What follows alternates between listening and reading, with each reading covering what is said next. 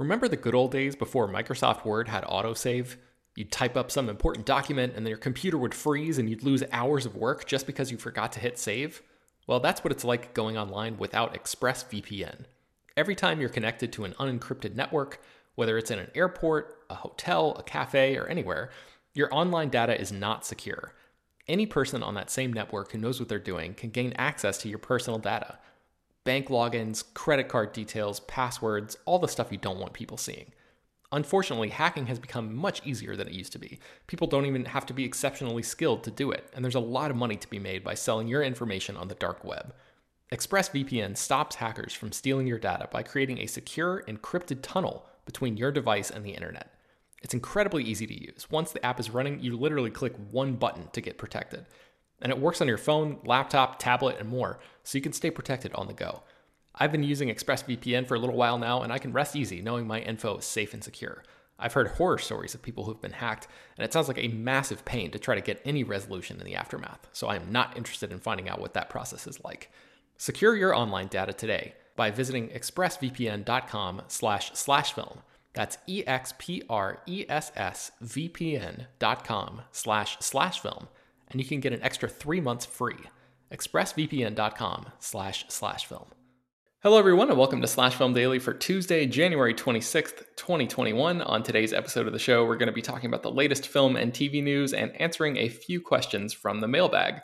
My name is Ben Pearson. I'm the senior writer at slashfilm.com, and I'm joined on today's episode by Slash Film managing editor Jacob Hall. Hello, hello. And writers Hoai-Tran Bui. Hey, everyone. And Chris Evangelista. Hello. Welcome to the show, everyone. Let's jump right into the news. Uh, Chris, tell me about the new Tomb Raider sequel. We got some news about a director of that project. Yes. So, uh, Misha Green, who created and wrote most of um, HBO's uh, Lovecraft Country series, is now going to direct the sequel with uh, uh, Alicia Vikander coming back to play Lara Croft. Uh, a few years ago, um, 2018 it was announced that Ben Wheatley would be directing Tomb Raider 2, which caught all of us by surprise. And that just never panned out. And now Ben Wheatley is directing The Meg 2 instead. So uh, he's he's traded one unnecessary sequel for another. And uh, now Misha Green is taking over. She's also going to write the script too. So that's where we are. Uh, did you see the uh, previous Alicia Vikander Tomb Raider film, Chris? I did. What did you think about it? Uh, it was it was fine. I mean, it wasn't like awful, but it was pretty forgettable. I mean, you know, it's always nice when Walton Goggins shows up and does his thing, but beyond that, I you know, I wasn't like I want to see more of this. It it makes that it made that same mistake that every not every, but so many Hollywood franchises make now where the first movie ends up being a secret prequel and then at the end, they're like, the next movie is when we're really going to have the real Tomb Raider. And I really wish Hollywood would stop doing that because it's really annoying and really stupid. Just you know, just give us what we want from the get go. That's what people yeah. want. They don't want to. They don't want all set up, and that's what this was. Like she's barely a Tomb Raider in this, and at the very end, she's like, "Now I'm the Tomb Raider." She doesn't actually say that, but you get what I'm talking about. Chris, I have a uh, question well, for you about this. Um, knowing that um, one of the things that first movie that does work is Alicia Vikander, do you think that building a movie around her with the right director and the right script is actually a good idea? Because I, I can't help but feel modestly good about this.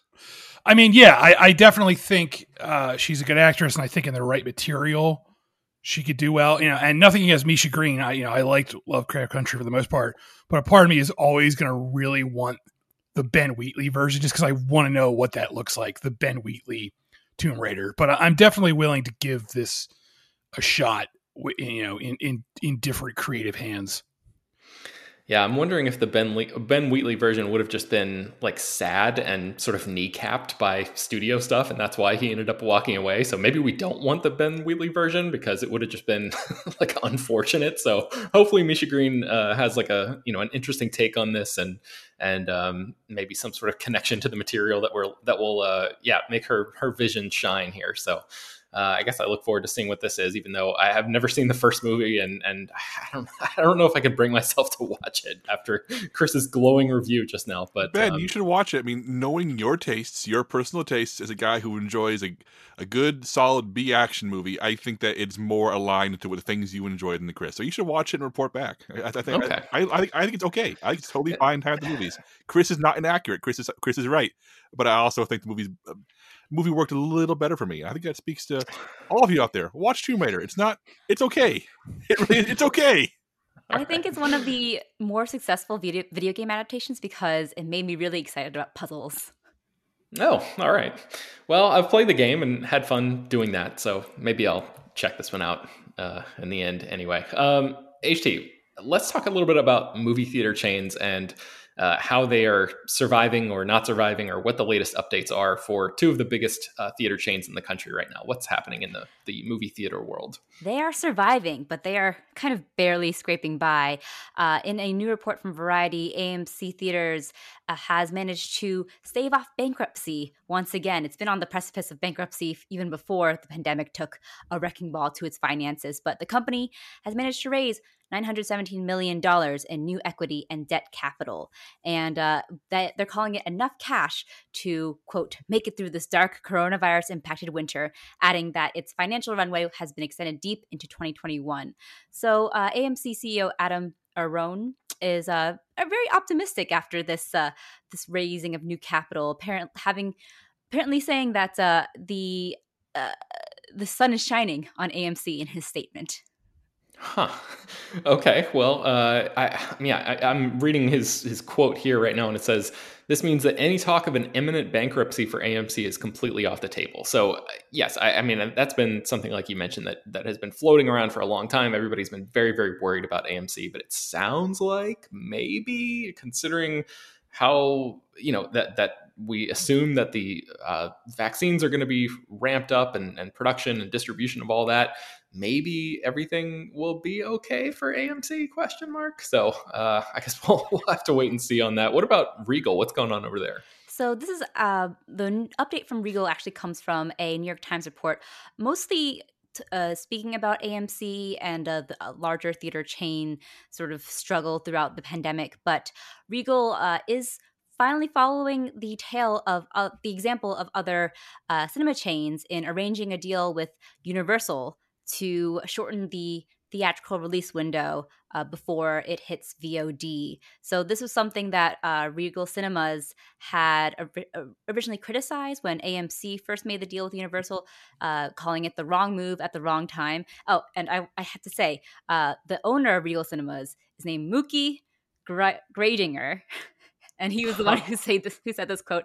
And so this is a man who is a real person and not the uh, a side character in a pulp '50s detective novel.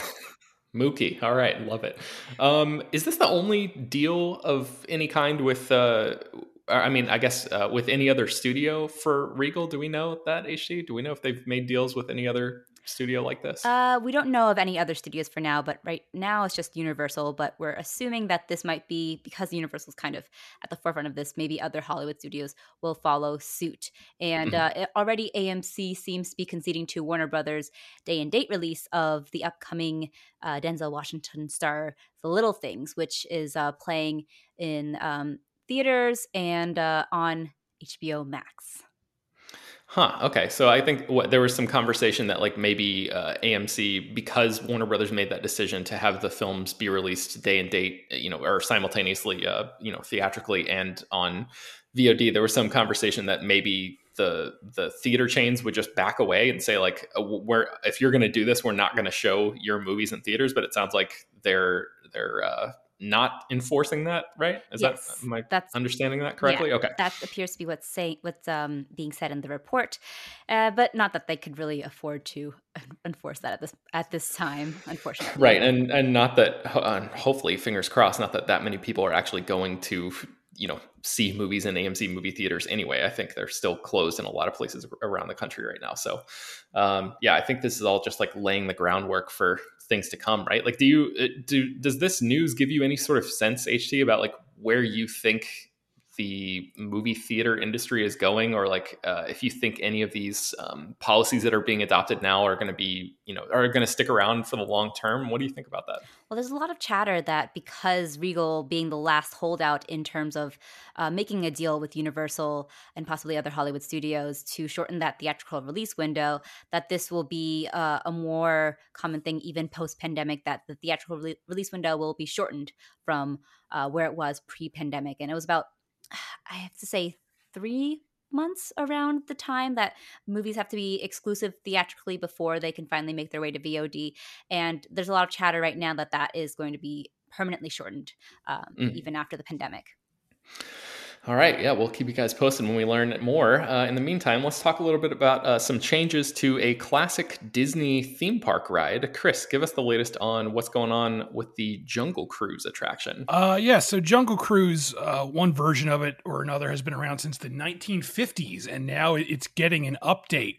Um, when I wrote this story yesterday, we didn't have all the details, but what we knew was there was a quote saying the the updates will add new scenes and it will also, quote, stay true to the experience we know and love and also reflect and value the diversity of the world around us. And uh, you don't have to read between the lines to tell that it sounds like they're going to retool some of the more uh, offensive elements of the ride, uh, which is something Disney announced they were doing with Splash Mountain, and how it tied into um, Song of the South.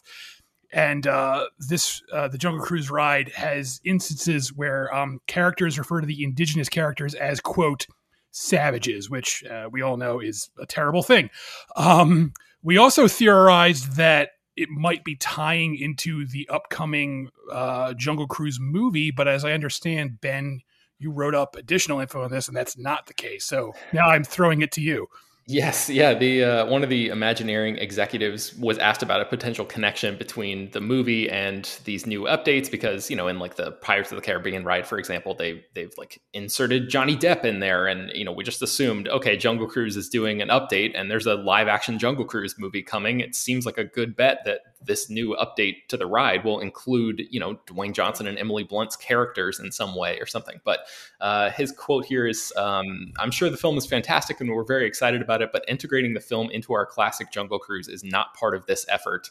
Uh, does that mean that as Imagineers, we won't put Easter eggs in there? We'll definitely do that, but we're not adding a major storyline or character from that film.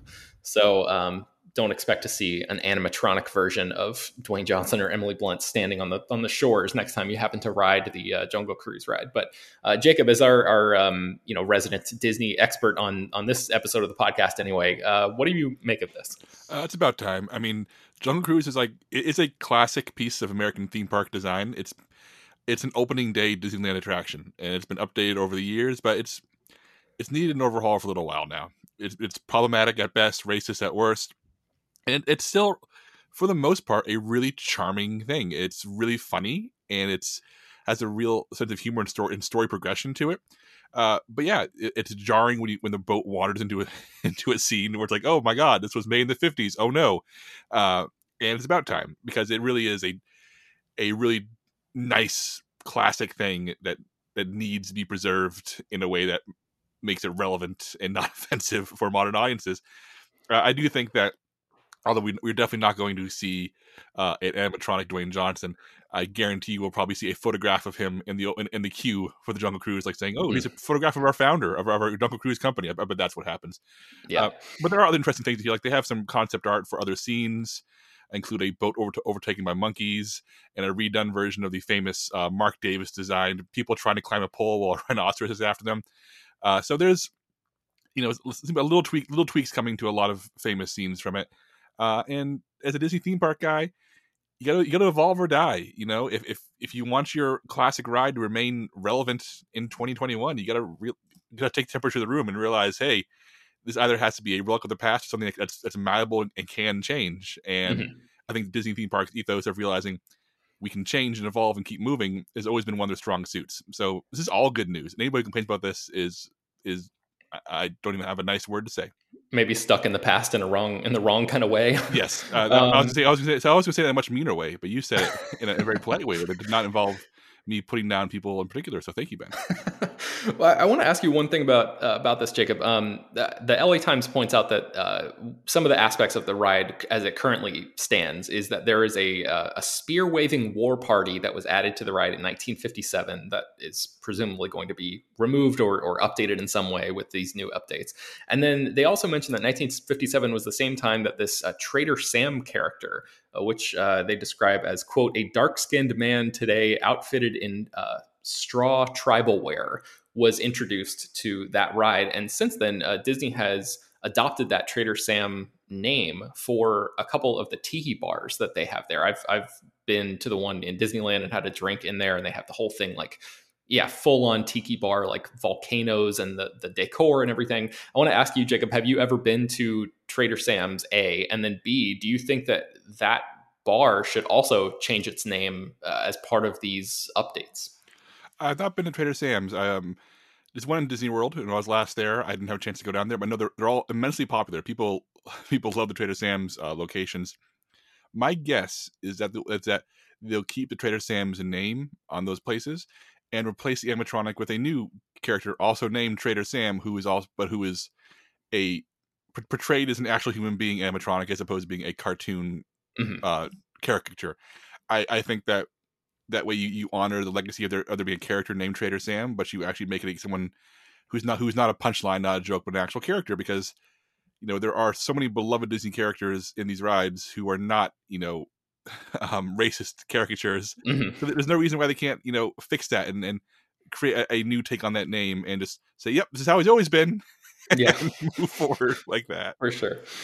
Uh, okay, so our next story involves a uh, movie adaptation of a video game called Borderlands, which originally came out in 2009 and is just now finally being developed into a movie. And uh, Eli Roth is going to be directing the film. We know that uh, Cate Blanchett is going to be starring in it. Uh, Craig Mazin, who wrote Chernobyl, uh, is uh, writing the script. And now today, uh, news came out that Kevin Hart is going to be starring in this movie, playing a character named Roland, who is described as sort of like a serious soldier, a skilled soldier type character.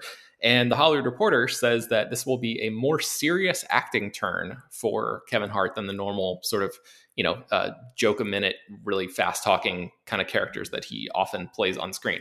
I have never played Borderlands, but this does sound like an interesting, potentially interesting shift for him. Uh, Jacob, I know that you're a little bit more familiar with this video game. What do you make of Kevin Hart as this Roland character? Yeah, I played Borderlands back in 2009. I'm actually playing the third one right now. I skipped the second one uh, in the in between. Uh, but this is interesting because the, the four playable characters in the first Borderlands game, which they're based in this movie, aren't really characters as much as they are avatars like what kind how do you want to kill people? Like do you want to use space magic if so plays lilith who's who cate blanchett is playing. Do you want to use machine guns then play roland uh, then that's who kevin hart is taking on. So he's actually not like a kevin hart character at all. In, in the context of the game he's a very serious stoic soldier type uh, who doesn't have a very vivid personality beyond you know tough guy who carries big guns and, and kills things uh, but the Borderlands games are full of this really ribald or raunchy humor. They're essentially a um, super goofball Mad Max in space tone. Is the it pretty much is basically what if a planet, but all Mad Max planet is, is huh. it's the um, setting for um uh, for this. Uh, and I don't. I'm really interested because Kevin Hart has been in action movies before, usually being a, a comedic foil to like Dwayne Johnson in most cases, but. Mm-hmm I'm really curious to see how he carries himself here because this is not a character who demands Hart's skills, which means that he's either doing something completely different or they've retooled the character to be funnier or more charismatic. I don't know. I'm very curious to see what he does here because he's a you know famously hard worker and he's a, he's, a funny guy, the right material.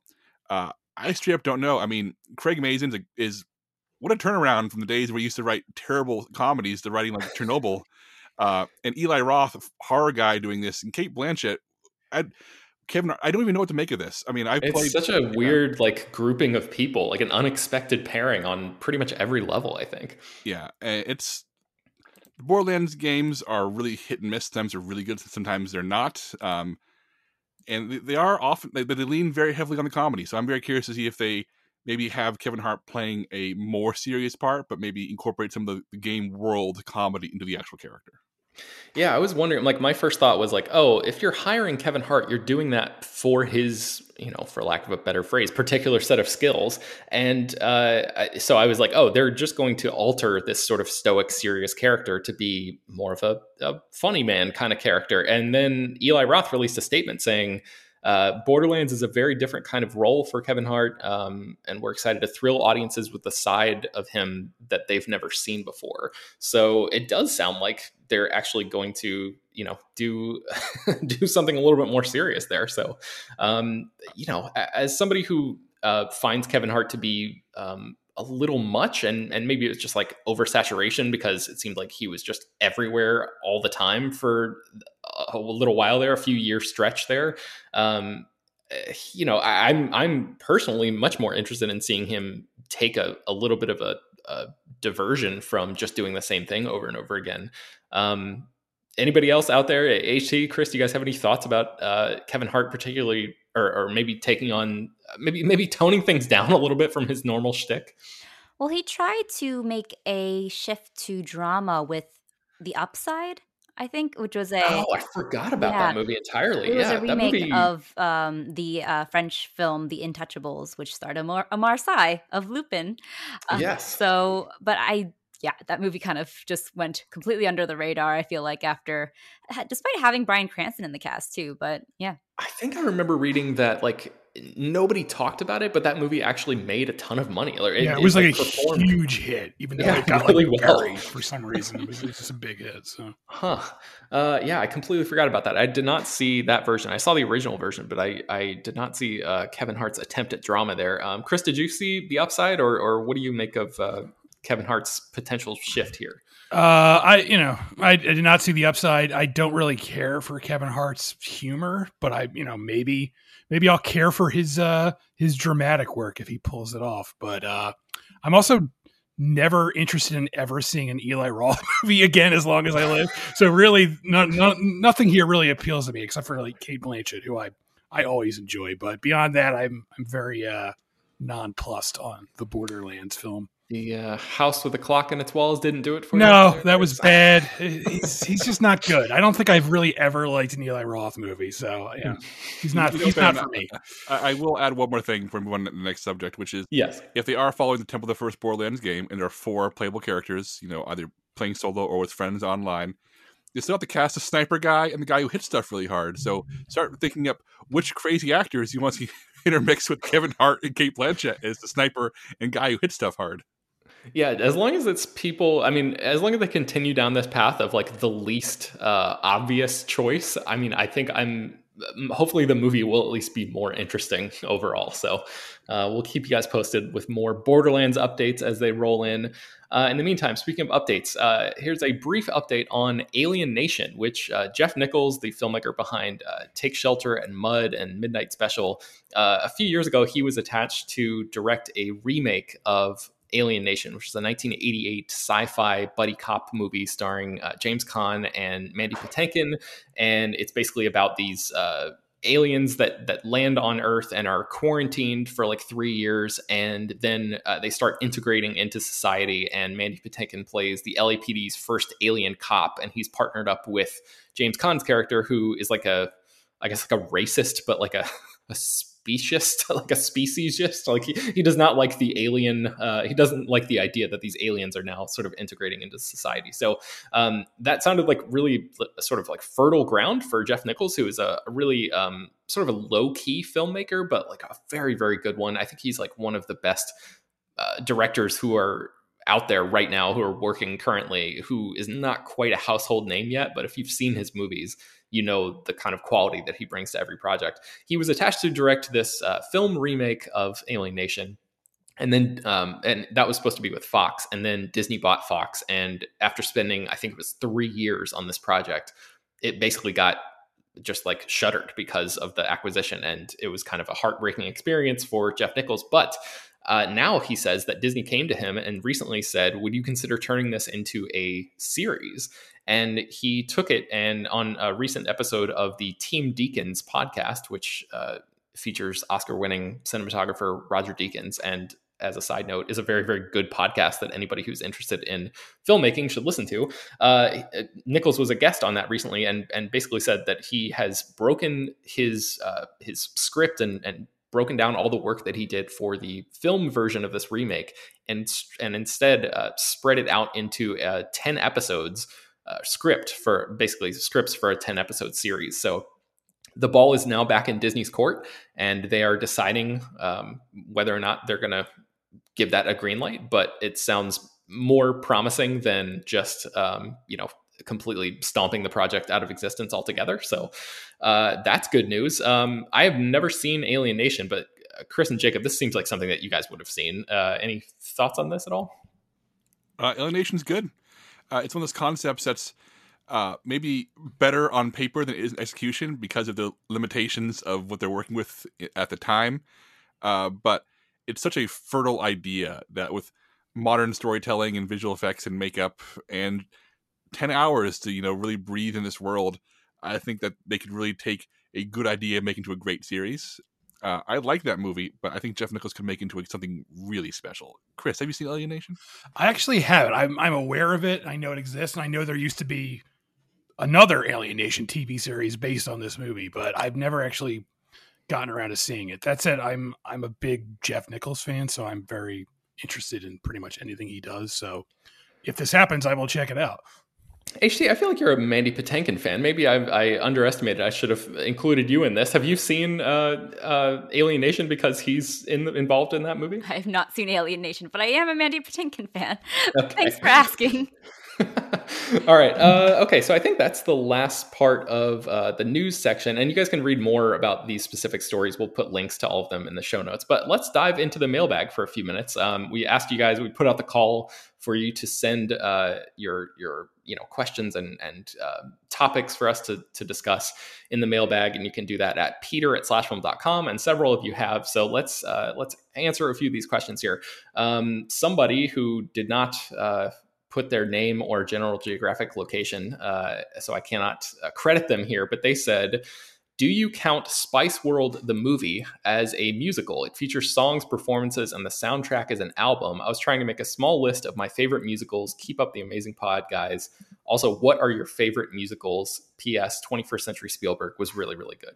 Um, so, uh, I have not seen Spice World. Has anybody here seen Spice World by any chance? HT surely has. yeah, I saw Spice World a long time ago, so I don't really remember much of it. Um, but from what I remember, I do think it's a kind of musical, and it is a musical um, where the performances are the kind of put on a show performances. They aren't actually um, part of the story, but the kind where the movie stops and it becomes a performance. And mm. that's that doesn't accept it from being a musical because a lot of musicals from classic Hollywood um, were the kind of musicals where the songs weren't part of the story, but were actually part of like, like a larger performance that the the um, characters would take part in and perform. So that's why I think yes, it is a musical. Okay. Well, there you have it. Yeah, that's that's. Uh, let's just go ahead and, and you know bang the gavel on that ruling. Um, I, I want to go around the circle real quick though and ask you guys what are some of your favorite musicals. Um, Chris, let's start with you. Do you have any favorites? Do you think they mean like movie musicals or stage musicals? Because you know, I think movie musicals. It seems like. Oh man, that's tough. Uh, I mean, obviously, I really love. Like, I'm going to count it as a movie. I'm going to say Hamilton. Um. I love the Little Shop of Horrors movie with Rick Moranis. I think that's a great. musical. And I real and I have I have no shame in this. I really love The Greatest Showman, and I will not be shamed for admitting I love that awful, awful movie. Which is just it's so bad, and I love every second of it. Um, like, and I, you know, it's tough because there are stage musicals that have been really poorly adapted. Like I love the stage version of Les Miserables, but the movie is just fucking awful. So mm. it's it's it's it's tough. It's not easy to get it right uh, for some people. Yeah, uh, Jacob, what about you? Yeah, I'll echo what Chris said. Uh, Little Shop is great. Uh, Hamilton's not a movie, but it's great. Um, um, this uh, whole thing again. uh, Les Mis is, the movie is terrible, but the show is great. Uh, but I'll go with my incredibly square answer, which is the 70s adaptation of 1776, the musical about the writing of the Declaration of Independence, uh, which is I loved it as a kid, of all things. I watched the, the VHS tape over and over again. It's probably the foundational reason why I read a lot of nonfiction and read a lot of American history these days. Um, but it's a really good musical, and it's really funny, and it's also incredibly. Uh, it acknowledges that the founding fathers, um, a lot of them were pieces of, of garbage, and um, and that um, they were all human. Uh, even the even the quote even the ones who were heroic in our in our eyes were incredibly flawed people who made damning um, compromises to get this piece of paper written.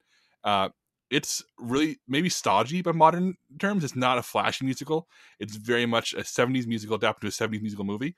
Uh, but I love 1776. And if you're a history buff uh, or somebody who dislikes old school musicals, it's really good. I gotta, I gotta say, I, I like this movie a lot too. Even though it's like it's the quintessential uh it's summer, you're still in high school, and the teacher rolls out the VHS cart movie. Like, all right, we're not to do any schoolwork today. I'm just putting on 1776. It's code so for your teacher had a hangover. Yes, exactly. yeah, and everyone wants to get out of here, so let's watch. Let's watch Anthony Daniels. Sir, what's his name? What is Anthony? Uh, William Daniels. William Daniels. Mr. Feeney plays yes. John Adams, and it's, it's see, a lot of fun. I never watched Saved by the Bell growing up, so everybody's like, "Oh, Mr. Feeney," and I so it's my, Boy Meets World for me. It was, oh, it was, oh, sorry, Boys Meet World, whatever. Was, I don't watch either of them. I, don't, I don't watch the Mr. Feeney show. I don't, oh, I don't watch man. any of those shows. I, I, never saw a single. I still to this day have not seen a single second of them. So for me, uh, William Daniels was always John Adams. Always he's also, he's also the voice of uh, Knight Rider. What a career that guy had, huh? He was the yeah. talking car, John Adams, principal, all the all the jobs, all the jobs think, we've all had. I think he was the president of the Screen Actors Guild for several years. Wow. Um, I think he like actually has like a really amazing career. So, uh, HT, what about you? What are your favorite musicals? Oh, my favorite is probably Singing in the Rain, and I love a good old fashioned uh, classic Hollywood musical. I love a lot of the Fred and Ginger movies, even though they're not actually great movies.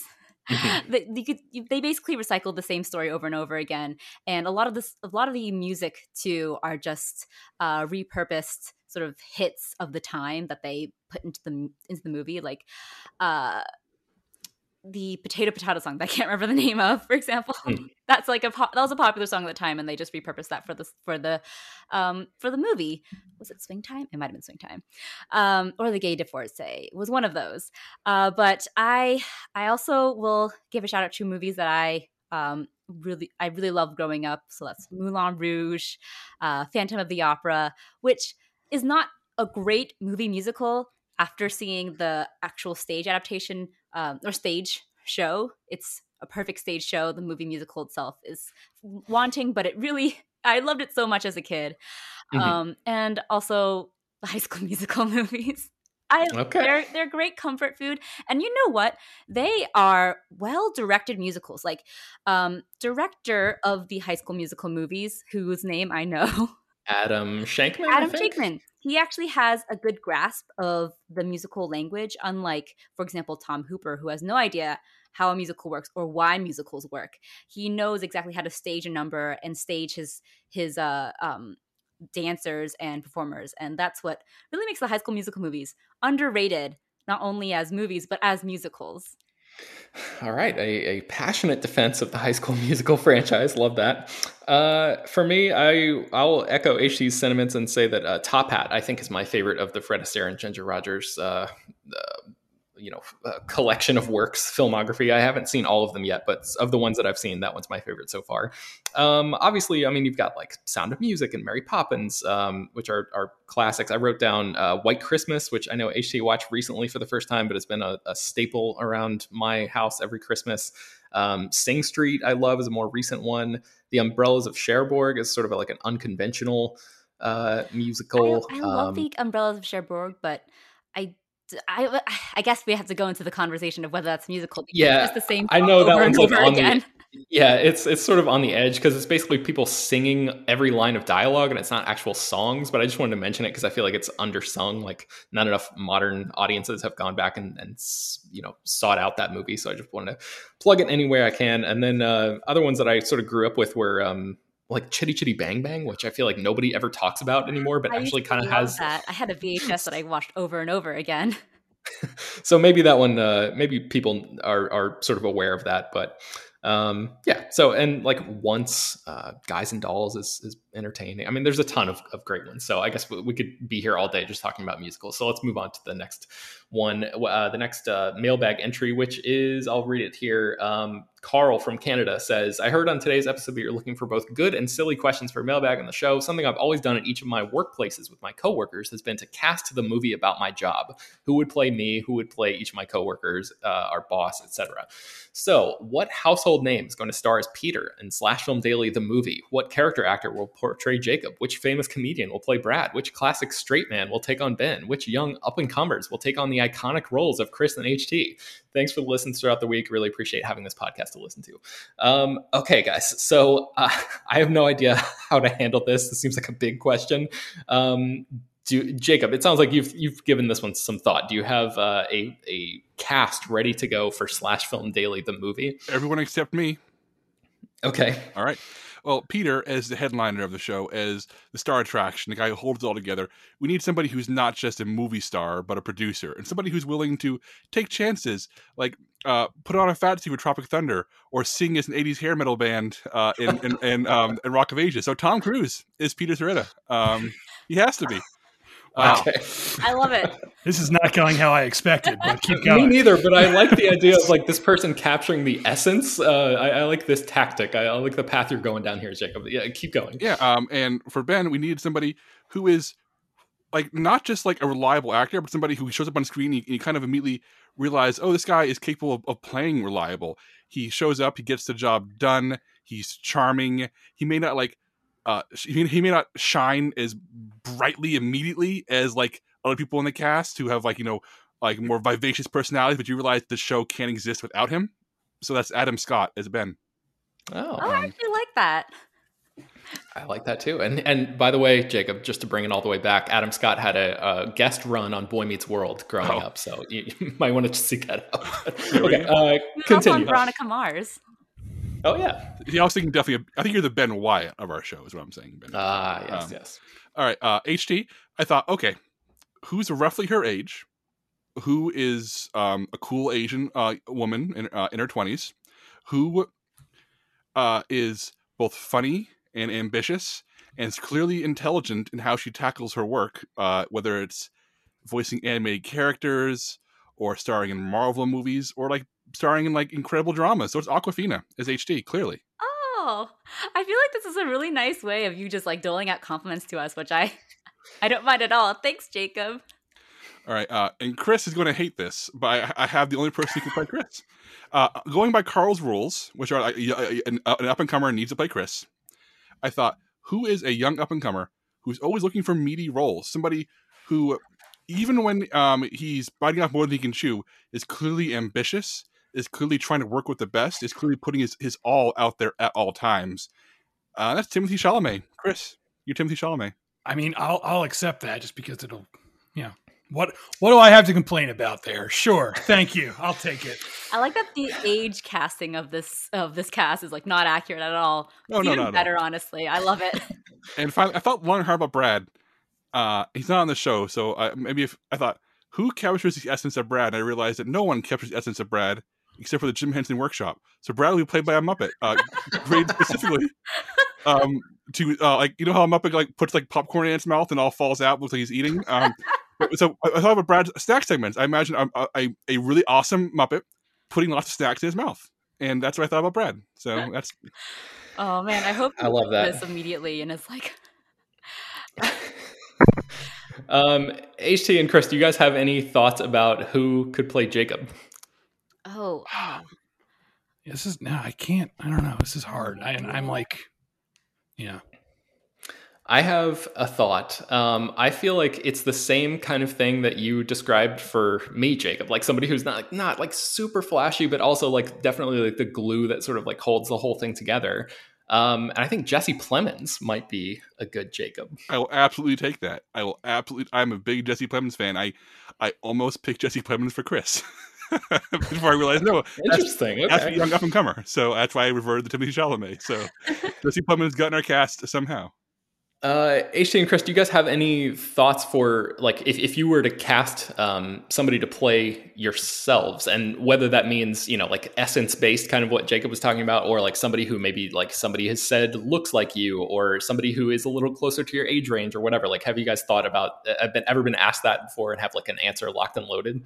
Well, every rising Asian actor has been compared to me at one point because there's a very limited pool, um, including animated characters. Like I've been called I've had people say, "You look like Mulan." I'm like, "Thanks, okay."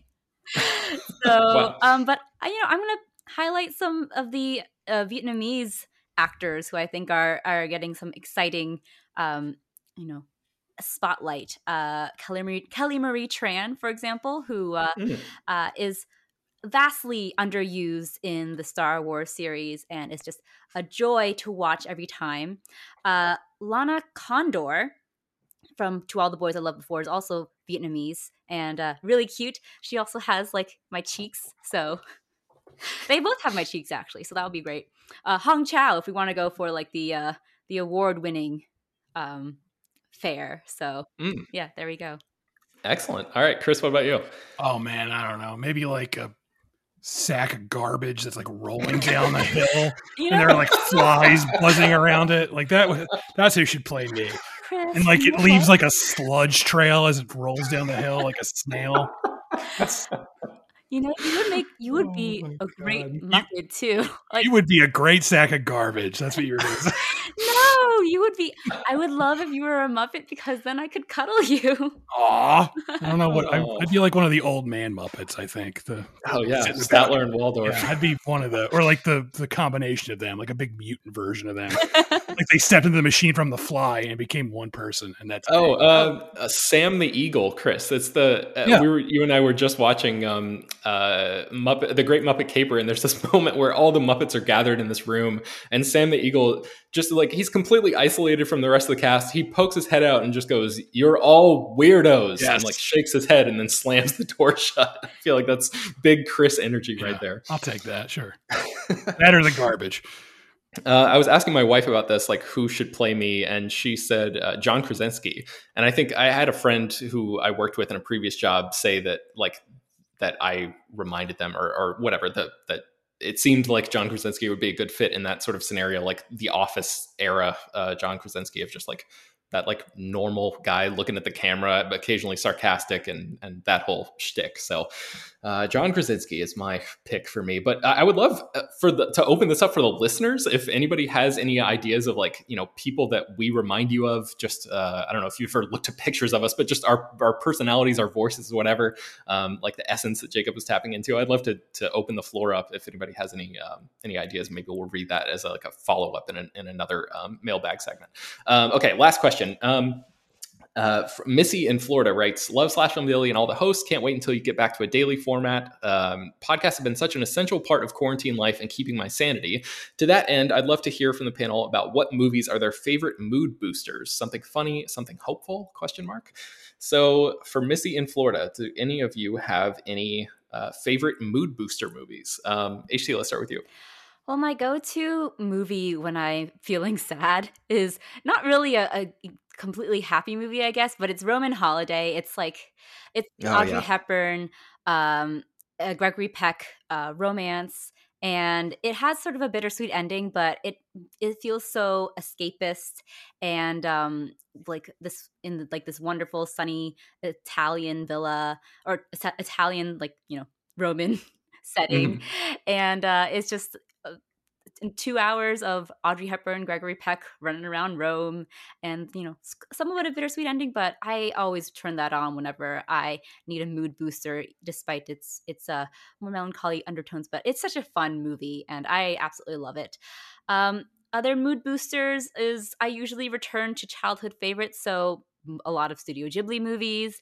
Uh, Kiki's Delivery Service is one of my favorites, even though because uh, it's actually about a girl going through an identity crisis of, of a kind. So it's, somewhat allows me to like go through those kind of um, emotional turns while uh, in real life and in fiction, and and to watch that, and it's just so so uh, wonderful to um, escape back to those times too. So those are my go-to. I don't really go to comedy, I guess, that much. Oh, I do like to watch a lot of the teen comedies, like Clueless, for example, or Ten Things I Hate About You. Mm. Excellent, uh, Chris. What about you? I don't know if I really have a mood booster, which you can probably tell because I'm such a miserable bastard, and maybe I, sh- I should have one. I mean, I've been rewatching a lot of like Muppet movies recently, which I've said before in the past, and they're they're just a lot of fun. And I, what about I, like Scorsese movies or Spielberg, like these filmmakers that you loved. When you watch those movies, do you? Yeah, but they're not like uplifting movies. like I, I really love rewatching like Goodfellas a lot, but that's not an uplifting movie at all. It's like a violent, depressing movie about how people destroy their lives. So I don't know if it would. But really, if it boosts your mood, then that's all that counts in this question. Then all right, yeah. And I also like really love rewatching Oliver Stone's JFK, which is like a, a three-hour movie about conspiracy theories, and like no one's no one's gonna watch that and be like, I feel better now, except me because I just love that movie. So what I'm saying is, no one should ever listen to me about anything. All right, Jacob, what about you? Uh, I'll go with a recent one. This is a movie that had the most play during quarantine in my home, and that's Thor Ragnarok, a movie I probably watched a dozen times over the past year. Uh, I think it was uh, uh, Polygon's Matt Patches who called it an antidepressant in movie form, and I really stand by this. It is just a anarchic joy. First of all, it, I love Marvel movies. Always go down really easy for me. They're they, all of them comfort me in whatever weird way because I they they, they the formula I find very relaxing. Mm-hmm. But this is the one where it's just Chris Hemsworth being having his comedy powers unlocked. Uh, every, everybody having comedy powers unlocked. Everybody is so funny. Everybody's so loose. And Taika Waititi is just uh, milking every frame for pure joy and just throwing rules and caution to the wind. And just uh, it is just how can we make a scene that is incredibly entertaining, funny, sweet, and charming? Uh, repeated for how many scenes there are in the movie. Uh, just, the only time where it ever gets dark is where Cate Blanchett kills everybody, uh, and that's still great because Cate Blanchett looks great in those scenes, uh, and I can admire the fashion choices. Uh, Thor Ragnarok is just. I can't think of like a movie from the past five years that like I put on and immediately feel better. Um, however, I will say that another movie creeping up on it, uh, unlikely dark horse in this category is Knives Out. I watched it again two nights ago, and I think I could watch Knives Out every day and never get bored of hmm. it. I I like getting lost in that movie, and it has such a hopeful ending uh, where at the root of the mystery is characters who realize, hey, if, you, are a good person, maybe um, it may be hard, but you will you will win. And that final shot just brings me lots of joy. So, Knives Out and Thor Ragnarok. Man, uh, interesting choices, guys. Um, I, for sort of uh, in line with what HT was talking about, like childhood favorites, like Toy Story and Ferris Bueller's Day Off are, are two big ones for me that that instantly like put a smile on my face. Um, Sing Street I mentioned in the musical category, but this this one is like a it works in both. It boosts my mood every time I watch that film. Uh, the first half of Wedding Crashers I think works really well. The movie like takes some depressing turns at, at the halfway point. Um, so maybe if you're just like scrolling through you know channels on TV, if you happen to still still subscribe to cable and see the first half of Wedding Crashers, that sort of fits the bill for me anyway. Uh, Anchorman, and then um, I think the big one for me would be Fast Five, which is just like so goofy and and over the top and ridiculous that. Uh, yeah, I just I love it and it makes me happy. So um, yeah, I think that's that's going to bring us to the end of this episode. I was going to Chris ask you to tell give us your uh, reaction to um, the Little Things, which is the new uh, Denzel Washington movie. I'm going to link to your review in the show notes, but we're sort of out of time for this episode, so maybe we'll talk about that on on Thursday or something if we have time after the the water cooler. But uh, if people want to read your review, which is published at slashfilm.com right now, they can do that. I'll, I'll link it in the show notes. And You can find more of all of the stories that we mentioned on today's show at slashfilm.com and linked inside the show notes of this episode. Slash Film Daily is published every weekday, bringing the most exciting news from the world of movies and TV, as well as deeper dives into the great features you can find on the site. You can subscribe on Apple, Google, Overcast, Spotify, all the popular podcast apps, and send us your feedback, questions, comments, concerns, uh, movie casting suggestions, other mailbag questions to peter at slashfilm.com. Make sure to leave your name and general geographic location in case we mention your email on the air. And also, don't forget, if you can take a few minutes and do this, rate and review the podcast on uh, Apple Podcasts. That really helps us out a lot. Tell your friends about the show, spread the word if you enjoy listening to us. Thank you so much for listening, and we will talk to you all tomorrow.